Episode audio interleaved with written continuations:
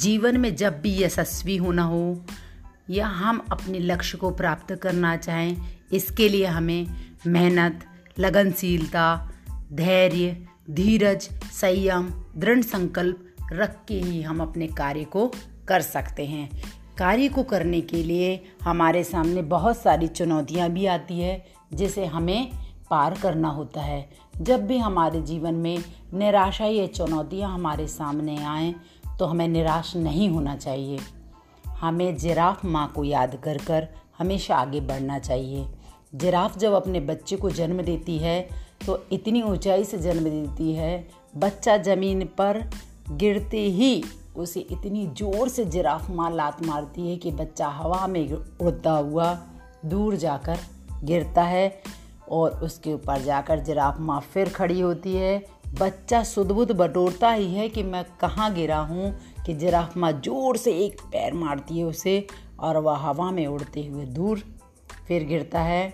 इस बार गिरते हुए वह दिमाग और संयम को यूज़ करता है कि मैं अगर खड़ा नहीं हुआ तो मुझे ऐसे ही लात खाने पड़ेंगे। ये वो सुदबुद बटोर कर जैसे ही अपने लड़खड़ाते हुए पैरों से खड़े होने की कोशिश करता है कि जिराफ माँ उसके ऊपर आकर खड़ी हो जाती है और पुनः उसे ज़ोर से एक लात मारती है।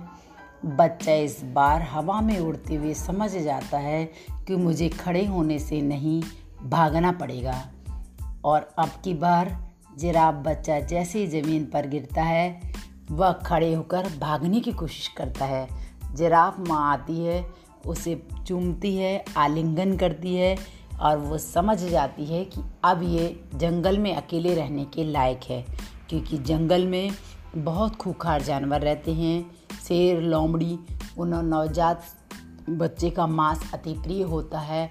जिराफ माँ अपने बच्चे के साथ पूरे टाइम नहीं रह सकती, इसलिए वह उसे इतनी कठोर यातना चुनौतियाँ देते हुए बच्चे को इतना स्ट्रॉन्ग कर लेती है कि बच्चा इन सब मुसीबत से अकेले ही निपट सके।